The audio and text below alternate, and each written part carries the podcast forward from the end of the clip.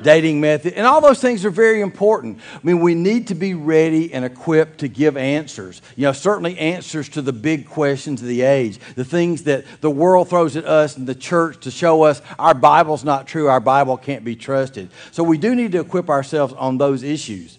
But in this presentation, we're going to talk about something a little bit different. We're going to talk about worship. Now, you might ask yourself, what does the book of Genesis have to do with worship? Well, the answer everything. What do we gather in God's house to do? Worship. Who do we gather to worship? God. Okay. If we gather here together to worship God, does it make sense that we would want to know something about God? I mean, if we worship God, is it, is it reasonable that we would want to know something about the character of this God we worship? Yeah, I mean, I think it's very reasonable. How does God reveal himself to us? How do we learn about God's character? Oh, you mean there's a place I can go read about God? Wow, who'd have guessed that? How about this? John 1. In the beginning was the Word, and the Word was with God, and the Word was God. The same was in the beginning with God. All things were made by Him, and without Him was not anything made that was made. Now think about this. All things were made by Him. What does all mean? See, these are easy words. All means all. This is not hard. All means all. And without him was not anything made that was made. That's interesting. Just keep, keep your mind right there, sort of, and let, us go to Colossians 1. For by him were all things what? Created. Created. That are in heaven, that are in earth, visible and invisible, whether they be thrones or dominions or principalities or powers. All things were created by him and for him. He is before all things, and by him all things consist. All things were created by him. Now, again, what does all mean? Okay, in God's word it says he's the one who created all things. But the vast majority of people in churches around the world accept and believe in evolution. Now, God, you know, gets a certain amount of credit because, like I said before, at one time in my life, I was a theistic evolutionist. God created and used evolution. But frankly, if evolution's true, what did God create? Because if evolution is true, everything created itself. The cosmos is all that is or ever was or ever will be. That's what the secular world says. But how is that really any different from theistic evolution? You know, God, say, created the matter, and then eh, and, and the wonderful process He used was evolution, you know, millions of years of death and suffering and carnage to achieve His purposes. So, how is theistic evolution any, really ultimately any different than just a secularist view of evolution? The problem is this we have been taught to think like the world. The church, in effect, has been evolutionized. The problem is we're here to influence them. What's happened over the last hundred years is the culture's influenced the church. In God's word, it is clear, it is direct. He is the one who created all things. You know what the vast majority of people in churches around the country at this moment, if you ask them, you know what they believe? This First there was nothing, then it exploded. And I've had so many people come to me and say, Well, Tommy, I don't have a problem with the Big Bang as long as God did it. And, my, you know, and then my head wants to do a Big Bang. I don't have a problem with the Big Bang as long as God did it. I do. You know why? That's not what He said He did. But people say, we're going to take the world's view and we're going to weave it into the Bible. So I don't really have a problem with the Big Bang. Is you know, as long as God has something to do with it, of course, again, never mind the fact that He says He's the one who created all things. But if the Big Bang is true, you know what else is true? This. And of course, that. I've had so many people say, well, you know, I believe in the Big Bang, but I don't believe that we evolved from ape like creatures. You really can't have it both ways. If evolution is true, if the Big Bang is true, and all these and all the stars created themselves, and the nebulas created themselves, and the sun formed, and the planets around the sun formed themselves, and the Earth was a hot molten blob, and it got covered by water, you really can't escape that. Because if if the Big Bang's true, the ultimate product of evolution is what? Us. So you're going to say evolution's true up to a point, and then God stepped in and did certain things. You got to show me that in Scripture. That's not what He said He did. And folks, if theistic evolution is true, if we're just the product of chemical reactions over millions of years, whether or not you want to sort of inject God into it on occasion, as I did at one point in my life, again, at that point, not really realizing how inconsistent a way of looking at Scripture that was, then you got a really interesting question to answer. What is man? And you come to some really not particularly uplifting conclusions. If matter is all that matters, if chemical reactions over millions of years is true, when you answer this question, this is what you have to conclude. We are a curious accident in a backwater. We are just a bit of slime on the planet. Are you feeling better about yourselves yet? Well, I'm not done. This is going to get worse. I've got a quote in my files at the office from a prominent evolutionist that said, "Human beings are just re- uh, just uh, rearranged pond scum." Yeah, we are a fortuitous cosmic afterthought, a tiny little twig on the enormously arborescent bush of life.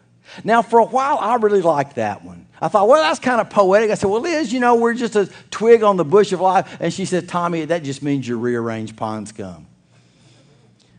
I didn't really, didn't really make me feel better. It didn't really encourage me too much. There's one quote uh, that I've got in my files that basically says that human beings are parasites. We are parasites and we're causing irreparable harm and irreparable scars on Gaia, on Mother Earth. Human beings are parasites. The solution that this person had to the fact that we are doing irreparable harm to Mother Earth and we're just parasites, the solution they proposed is that 90% of the human population needs to be eradicated. Now, the question I have for the guy that wrote that article are you in the 90% or the 10%? You see, human beings are just disposable. We're not special. We're, you know, just sort of bigger cockroaches because we're causing harm to Mother Earth. Here's a quote from Richard Dawkins. You're going to love this one. We live in a universe which has no design, no purpose, no evil, and no good. Nothing but blind, pitiless indifference. Now, he'd be a blast to go get a pizza with, don't you think? About the second slice of pepperoni, you'd be running out of there screaming. But guess what? If we're just rearranged pond scum, this is absolutely correct. We're just a cosmic accident. If evolution's true and we're just the result of chemicals bumping together over millions of years, we are in effect Mother Nature's science project. Folks, we're not just the result of chemicals bumping together over millions of years. Then God said, Let us make man in our image, in our likeness. Let them rule over the fish of the sea and the birds of the air, over the livestock, over all the earth, and over all the creatures that move along the ground. So God created man in his own image. In the image of God, he created him. Male and female, he created them. We are made in the image of the living God. And I'm going to tell you this directly the God I worship, the God I serve, is exactly who he claims to be the one who created all things. Very first verse of Scripture. In the beginning, God what? Created the heaven and the earth. Do you think God thinks that's important? In the very first verse, an attribute of God's character. Is He's the one who created all things. He doesn't tell us once, He doesn't tell us twice. He tells us over and over and over I'm the one who created all things. If evolution's true, you know what God is? He's a liar. And I say that with all fear and trembling of where I'm standing. But I'm just going to tell you that directly. If evolution's true, God's a liar because if evolution is true, He did not create all things. You've got to disconnect. The God I worship, the God I serve, is the one who did exactly what He said He did. And because Genesis 1 1 is real history, you know what else I know? I know that stone rolled away. I talk to a lot of young people at our youth conferences, and I love doing that. I love hanging out with the kids and answering their questions.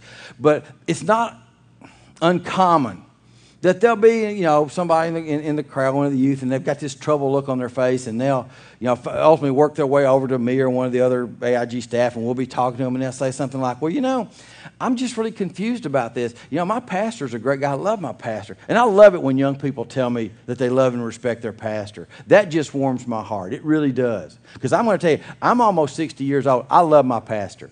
I mean, he's just a great guy. I mean, I, got tons of respect for them. I do. But when a young person tells me, I go, man, that's, that, that's great. And that young person will say, but I'm troubled. You know, Dr. Mitchell, I just don't know what my pastor believes in the millions of years and believes in evolution and says you can believe anything you want to. And, and but he's such a great soul winner and he's out, he's just a worker for Jesus and, and he's just a great Bible teacher. But I'm troubled because, you know, I hear what you folks are teaching and what you say, and, and, I, and it's not certainly my place to challenge my pastor, but Dr. Mitchell, help me with this. I read this, and to me, if Genesis 1 1 isn't real history, why should I believe John 3 16? And I go, You just figured it out. And then their next question is, What do I do? Well, I said, Well, you've already told me the main thing. You've told me how much you love and you respect your pastor. You're concerned. So, what you need to do is go sit down with your pastor and just share the concern you have with that attitude, in love, in concern, say, you know, I don't understand why these two things, you know, why you can say this isn't history, but this is true. And I've had those conversations a lot. And you see, that's distressing to me. Because if Genesis 1 1 isn't true, why is John 3 16 true? And as we've said over and over and over, this is an issue the church just dismisses. It's a side issue. Nobody cares. Well, you know who understands and cares? The secular world gets it becomes clear now the whole justification of Jesus' life and death is predicated on the existence of Adam and the forbidden fruit he and Eve ate. Without the original sin, who needs to be redeemed? Without Adam's fall into a life of constant sin terminated by death, what purpose is there to Christianity? None. I mean, I've gone to so many humanist websites and secularist websites and things that we have to do and deal with in our ministry, and it just it just astounds me that the secular world sees this theology so clearly and they understand the inconsistencies, and the church just doesn't get it. Jesus Christ is the last Adam. That makes absolutely no sense if there's no first Adam. I mean, I don't know how it can be any clearer than that. And again, this is coming from somebody who used to be a theistic evolutionist. That's all I was taught for years. But when I really started digging into God's Word myself, I said, these two things don't go together. And again, this was years ago before there was as much material and literature and, and people who've done research as they have in the last, you know, 30 years or so. I really struggle with this. But if Genesis 1 1 isn't history, why is John 3 16? You see, you've got a disconnect. John 3 12, if I've told you earthly things and you believe not, how shall you believe if I tell you of heavenly things? You know what Tommy's you know, paraphrase of this is? How you going to get the hard stuff if you don't get the easy stuff? I mean, we struggle and want to understand justification and sanctification, and we should. I mean, we should seek God's face. We should seek the Holy Spirit's guidance. We should be in the Word every day. But we struggle and strain to really deal with these very difficult heavenly things, and at the same time, we just dismiss what God tells us. And it's like, okay, how are you going to get this hard stuff? I told you I created in six days. That's about as easy as it gets. And in case you missed it there in Exodus 2011, I tell you again, I created in six days. You don't get that and you want to understand the hard stuff? Why don't you try crawling before you try running?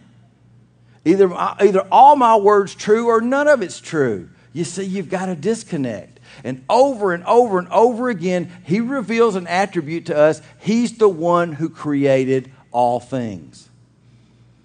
And if you're an evolutionist, if you don't believe God's word is written, if you don't believe God's the one who created all things, I want you to tell me why he's worthy of your worship. The God I worship, the God I serve, is exactly who he claims to be. Who changed the truth of God into a lie and worshiped and served the creature more than the creator, who is blessed forever. More than the who? The creator. That just keeps coming up time and time and time again, doesn't it? Ecclesiastes 12, remember thou who? The Creator. You think God thinks that's important? Over and over and over again, He tells us, and we still don't get it. For thus saith the Lord that created the heavens, God Himself that formed the earth and made it. He hath established it, He created it not in vain. He formed it to be inhabited. I am the Lord, and there is none else. He's the one who created the heavens. And this is what we've got, folks. We've got two accounts of origins we've got God's account and we've got man's account. These two accounts do not agree. If one of them's right, the other one's what? You see, it's just directly that simple. Now, at the Creation Museum and all throughout our ministry at Answers in Genesis, we, have, we, we, we teach Bible history this way. We call it the seven C's of history creation, corruption, catastrophe, confusion, Christ, cross, consummation. And, folks, as much as we're able to, we need to preach Christ and the cross to a lost and dying world. The problem is, you really can't understand the last three C's unless you understand the first four. You know where the gospel message really begins? It begins in Genesis. We talked about this yesterday. People out in the world actually think they're good. How do you convince somebody who thinks they're good that they're sinners in need of a Savior? You have to go back to the beginning, you have to go back to the foundation. And I'll say it again if Genesis isn't real history, God is a liar and thus not worthy of our worship.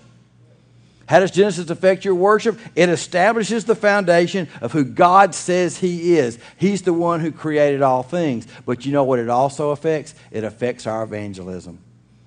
You see, we're out spreading the good news to a lost and dying world. You know what the problem is? That lost and dying world doesn't even know there's any bad news. They think they're good. The problem is, man is lost. We need to be saved from our sin. Christ provides salvation. We're out preaching the good news to a world that does not understand there's any bad news. Let me give you a practical example of how this works. In Acts chapter 2, Peter is preaching. Now, when Peter preached, was he very successful? Did many come to Christ?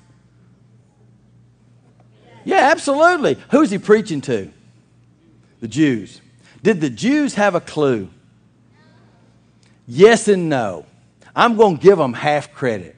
This is what I mean by that. The Jews recognized and understood God as creator. They knew man's disobedience broke this perfect creation, and they were sinners. They were looking forward to the Messiah. Now, that's where they didn't get it.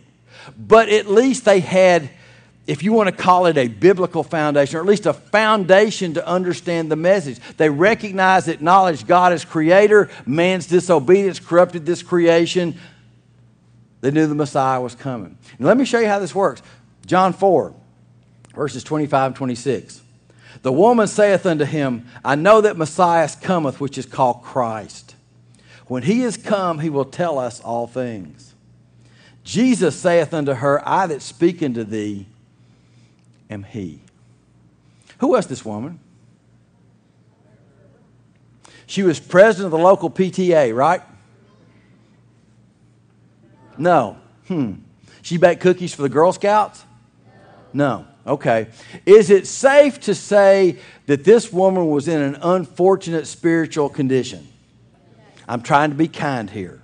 But even in this unfortunate spiritual circumstance, look what she says I know that Messiah cometh, which is called Christ. When he is come, he will tell us all things. How did she know that? I don't think she was hanging out with, you know, with the priests and the scribes all the time. I don't think she was reading the scroll. I mean, how did she know? Maybe whether it was her, her upbringing, her family, at least the cultural influence she had, she had a basis to at least acknowledge that. I know that Messiah cometh, which is called Christ. When he is come, he will tell us all things.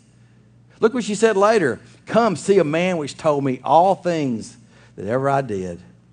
Is not this the Christ? She had a basis to understand it. When Peter preached, he preached to the Jews. They had a biblical foundation, if you want to put it that way. But let's just move on. Let's go to Acts 17. Paul's preaching. Now, when Paul preached, was he very successful? Did many come to Christ? No, very few. No. Who's he preaching to? The Greeks. Did the Greeks have a clue? Not a single one. Like we say back home, those Greeks, bless their hearts. You know, back where I come from, if you say somebody's name and then you say, you know, like, oh, Frank, bless his heart, that's the bottom of the barrel right there. You know, if it's really bad, it's oh, Frank, you know, God love him. It, you know, it means you. But anyway, those Greeks, bless their heart, they didn't have a clue. They were absolutely clueless. They didn't have the foundation to understand the message. You know what Paul had to do? He had to build that foundation. It's like, hey, okay, what's your name? Paul. Hey, guys, this guy, like Paul's, gonna, he's going to tell us about a God. You going to tell us about your God? Outstanding. What's the name of your God? Oh, you just, you don't matter about the name? Okay. He's going to tell us, y'all come on over here for a second. You're to tell us about your God. Okay, hang on a second. We got all these other gods we've heard about. Can, uh, we, we put your God on this shelf? Is this okay? No, you want a higher shelf? You want to put him up here? Hey, he's going to tell us about his God. You come on, Paul, tell us about, tell us about your God. We, we got these other gods over here. You know what Paul said? Uh-uh. No, no. I'm talking about the one true God, the creator God, the one who created heaven and earth. Paul had to lay the foundation. I was at a seminary some years ago, and I was speaking on this subject, and I had one of the seminary professors came up to me and said, Well, Tommy, I just want to let you know, Paul got it wrong. And I kind of, I said, Excuse me, sir, I think I just had a mini stroke here. Um, could, you, could you repeat that? He looked at me and said, Tommy, Paul got it wrong. Now, you know what I did when he said that? I went, because I knew the lightning bolt wasn't going to hit me, but I might be in the splash zone, and it's kind of hard to get that. I had a seminary professor look me in the eye and tell me Paul got it wrong. Folks, Paul was a human being, a fallible man with feet of clay. You can take all the seminary professors I've ever met, they won't fit in Paul's shadow. I had this guy tell me that Paul, got, he said, I said, what are you talking? He said, well, Paul got all intellectual. He said he should have just been bold and preached Christ, you know, preached like Peter. If he'd just been bold, many would come to Christ. He wasn't very successful. Very few people came to Christ when Paul preached. He, he just got all intellectual on him. He wasted his time. He should have been bold like Peter. Paul got it wrong.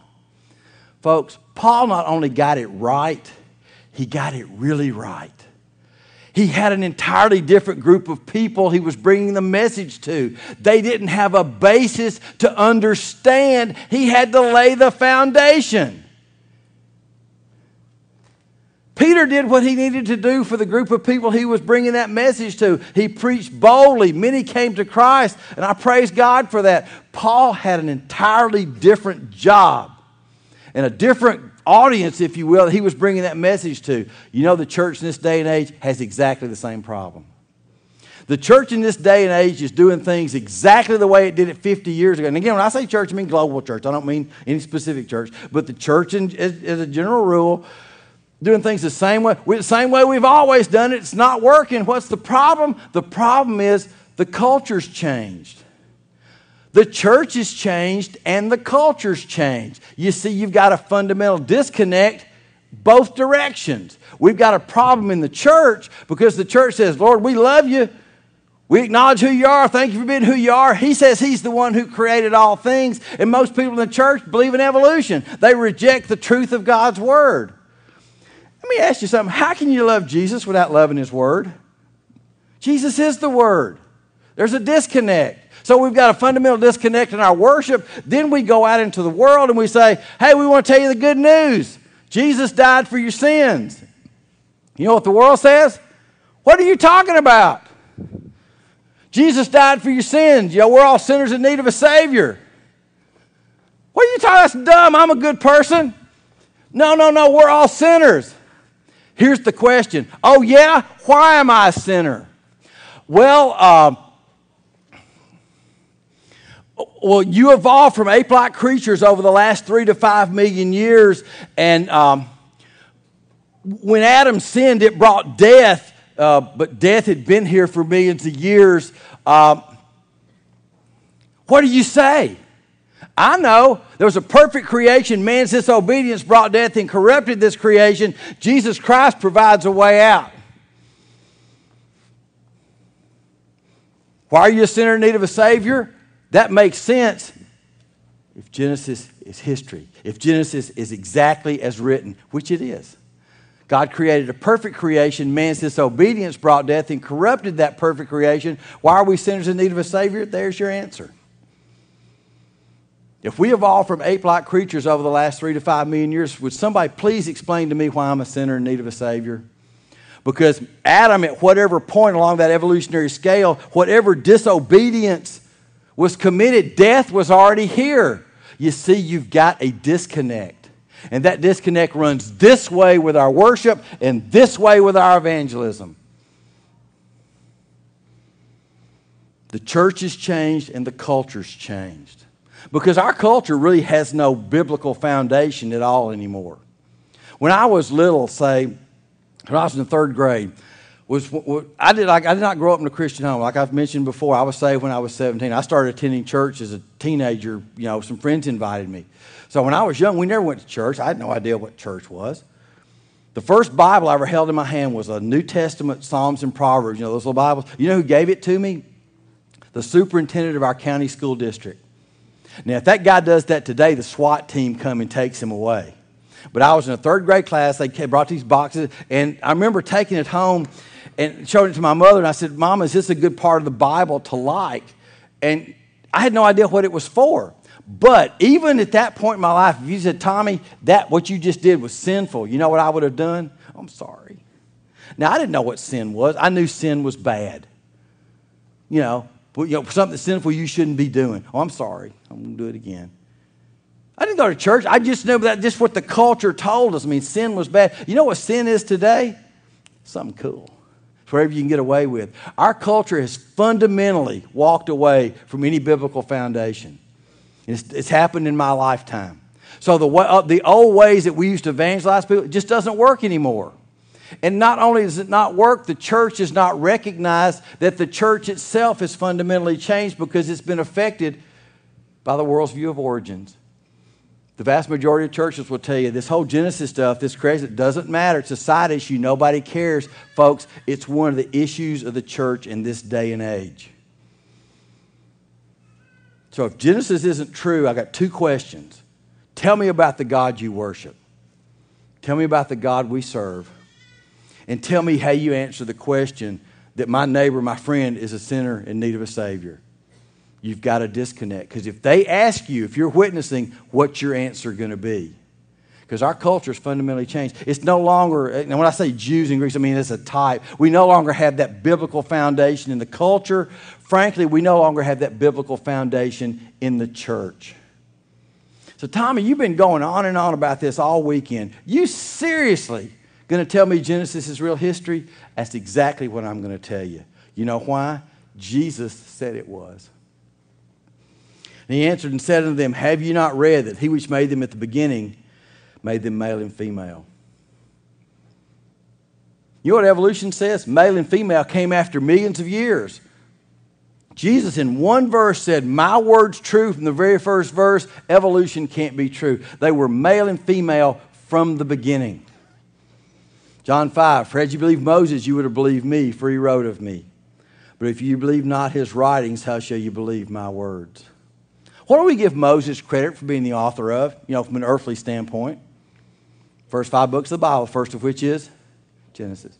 Jesus said, If you believe Moses, you would have believed me, for he wrote of me. On multiple occasions, Jesus Christ referred to Genesis as historical narrative. Folks, for the Christian, that should just settle the issue.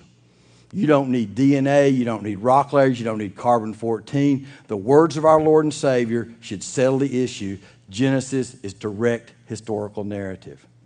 And because Genesis 1 to 11 is true history, I'll tell you something else I know. I know Acts 4:12 is true. Neither is there salvation in any other, for there is none other name under heaven given among men whereby we must be saved. Folks, we do what we do at Answers in Genesis because we want you to be able to stand boldly and unashamedly on the authority of the Word of God. We want to help equip you to deal with the questions of the age, the skeptical questions that they throw at us and our young people. All those things are important. But whatever we do, if it is not ultimately for Jesus Christ, then what are we doing it for?